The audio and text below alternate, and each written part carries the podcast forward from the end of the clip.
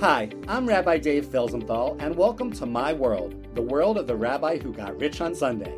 My goal is to share my hard earned knowledge and to help people who are like I was 22 years ago, when my life came to a crossroads between living my dreams and giving up on my dreams to face reality. Sure, I've made some spectacular mistakes, but I've also had unbelievable successes along the way. I am living what I like to call, with sincere thanks to the Almighty, my dream life.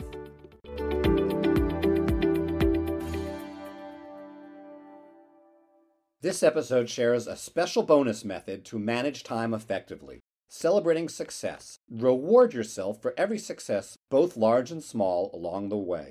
This episode is about celebrating success as a bonus in the mini series full of tips to manage your time better, to fulfill your life purpose, and in the transcription of this podcast, you'll see the link to my website where you can see more resources. Celebrate the success, the power of visualizing the reward before the activity.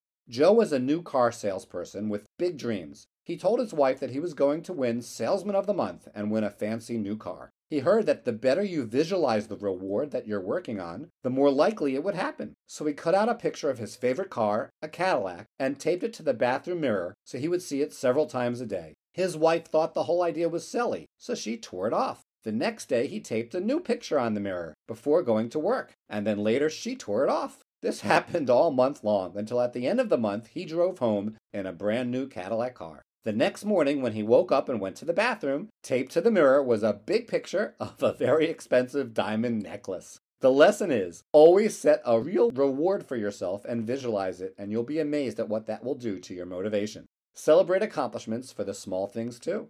When you celebrate accomplishments, you program your mind and body that you can succeed and that the hard work necessary is worth the effort because reward will come as a result. A big mistake people make is waiting to celebrate until they achieve a big goal. Don't wait until you accomplish that big goal before you celebrate success. First, without small rewards at the accomplishment of each step along the way, you may give up and never reach that big goal in order to celebrate success. Second, the concept that success leads to more success. Just as the Talmud teaches us that the reward of a good deed is another good deed, each success, no matter how small, will make the next success easier and will create a momentum of success. Celebrate success as often as possible. There are many ways to celebrate your accomplishments. Celebration can be taking a break in the middle of the day to do something fun. It can be a favorite food that you don't usually have. It could be visiting someone or somewhere special. It can be taking your spouse or someone special on a date. It can be buying a small gift or just chilling. One of my favorite celebrations was when I first started my e commerce business and we were sinking in debt.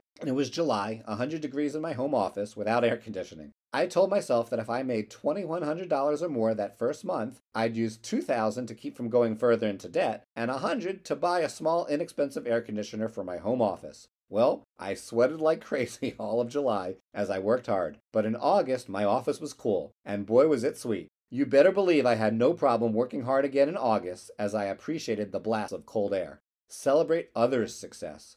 My first big goal was to lock in a repeat income of $5,000 a month from my side e commerce business. This amount would be life changing for my family and I. All my business associates knew this was my first big dream goal. When I achieved it after six and a half months, they bought me a new big screen monitor for my computer to replace the ancient tiny one I hunched over until then. Boy, was that a celebration for my back. The e commerce company that I was marketing for gave us a brand new Warner Brothers Edition minivan, which my kids loved because of all the videos they could watch as we traveled. It was the first new vehicle that either my wife or I had ever owned, and boy, did it motivate us to continue even more than the money. The first time we earned a substantial bonus check, I celebrated my wife by giving her that check equal to 10% of everything we had made to that date and having her decide where to give it to charity. It was a lot of money, and she gave it all to the kids' school to pay them back for the scholarships we had received. Boy, did that excite her more than any jewelry. I'm a big believer in tithing, and it's no accident that it feels so good. That good feeling from that one action has motivated me for 22 years and going strong.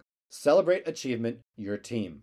Celebrate team success. Give your team gifts that will help them succeed with work or live a healthier life, such as books or a Ninja Foodi. Take your team to the park, dinner, or an overnight retreat, as we recently did with a cruise. Bonuses and raises are very important, but celebrating success with your team will motivate them more than you can measure. Plan celebrating success. Don't leave this to chance. Every week, schedule a time to send messages of celebration to your colleagues, friends, and family. Every month, offer a contest with a prize to your team. Every year, or even more often, plan a trip together, small or large, as warranted, as a reward for all the hard work your team puts in.